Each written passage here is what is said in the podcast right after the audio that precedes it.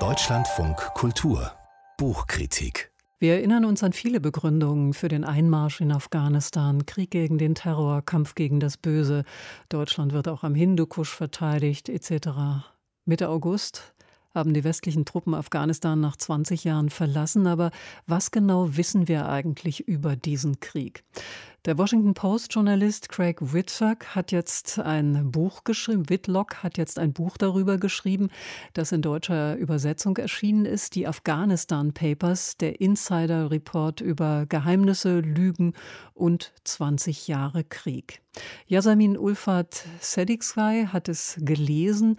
Craig Whitlock beginnt sein Buch mit dem Anfang des Afghanistan-Kriegs im Jahr 2001. Was schreibt er darüber? Welche Mission dieser Krieg anfangs hatte?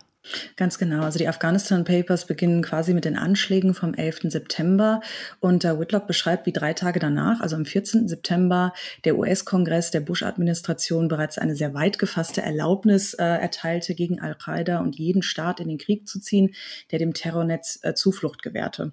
Und genau da setzt eben Whitlocks Analyse ein. Er schreibt in seinem Buch, äh, also er erinnert in seinem Buch an diese Anfangsjahre des Krieges, als man, wie Sie schon gesagt haben, noch gar nicht genau wusste, welches Ziel äh, überhaupt erreicht werden sollte. Es ging ja ursprünglich darum, Osama bin Laden zu fangen und Al-Qaida zu zerschlagen, ähm, obwohl natürlich bin Laden, weder bin Laden Afghane noch Al-Qaida eine afghanische Organisation war. Das heißt, der Fokus lag gar nicht so wirklich auf diesem Land. Und äh, Whitlock beschreibt dann sehr anschaulich anhand dieser Papers, ähm, wie ähm, selbst zum Beispiel der mittlerweile verstorbene Verteidigungsminister Rumsfeld, der quasi so ein bisschen der Architekt des Afghanistan-Kriegs genannt werden kann, auch nach zwei Jahren Kriegshandlung immer noch nicht genau wusste, wer die Bösen, wie er es selber nennt, äh, in diesem Krieg sind. Das heißt, ähm, da gibt es ein entsprechendes Memo von Rumsfeld an seinen Nachrichtendienstchef und das wird zitiert in diesem Buch von Whitlock. Und äh, so kann man quasi sagen, dass sich ähm, diese, die, die Afghanistan-Mission ständig gewandelt hat. Mal ging es um Terrorbekämpfung, dann um Nation Building, manchmal ging es auch um Frauenrechte. Und äh, besonders anschaulich beschreibt Whitlock eine Szene, die bleibt so im Kopf hängen, wo Rumsfeld den politischen Staatssekretär im Pentagon, Douglas Faith, anweist, die Kriegsstrategie innerhalb von nur vier Stunden, also Stunden, äh, vollständig umzustrukturieren. Und äh, das ist natürlich eine Aufgabe, die normalerweise viele Monate in Anspruch nehmen würde und wo viele Experten mit dran arbeiten würden. Und Faith beschreibt diese Aufgabe im Nachhinein so, als würde man vor einem Examen an der Uni die Nacht durchbüffeln. Und ich sag mal, diese, ja, diese Planung, die ja doch ein bisschen schlampig ist, hat sich leider dann bis zum Abzug der Truppen im letzten August durchgezogen.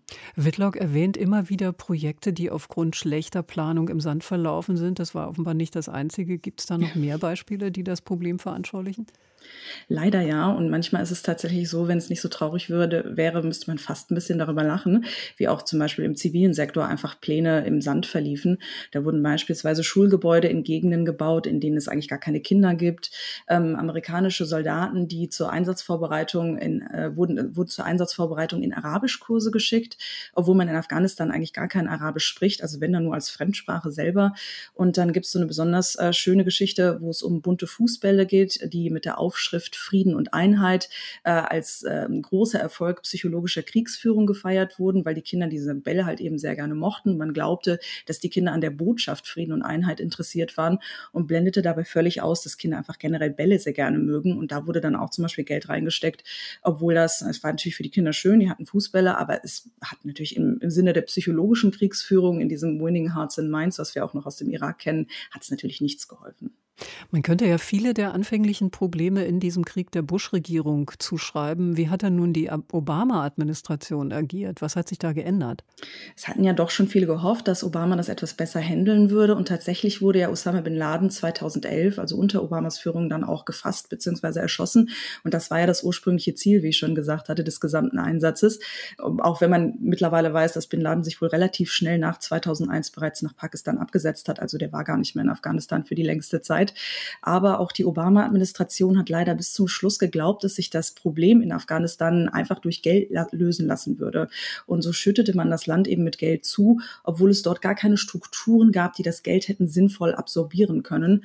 Und so muss man sagen, dass er, obwohl der bisher eigentlich, glaube ich, noch nirgendwo auf der Welt funktioniert hat, glaubte man auch hier wieder einmal an den berühmt-berüchtigten Trickle-Down-Effekt. Der stellte sich aber einfach nicht ein, sondern machte ein paar Politiker einfach nur noch viel reicher. Das geht in dem Buch äh, viel um Korruption äh, und auch um die Unterstützung kriegsverbrecherischer Warlords. Welche Fälle stechen da besonders raus?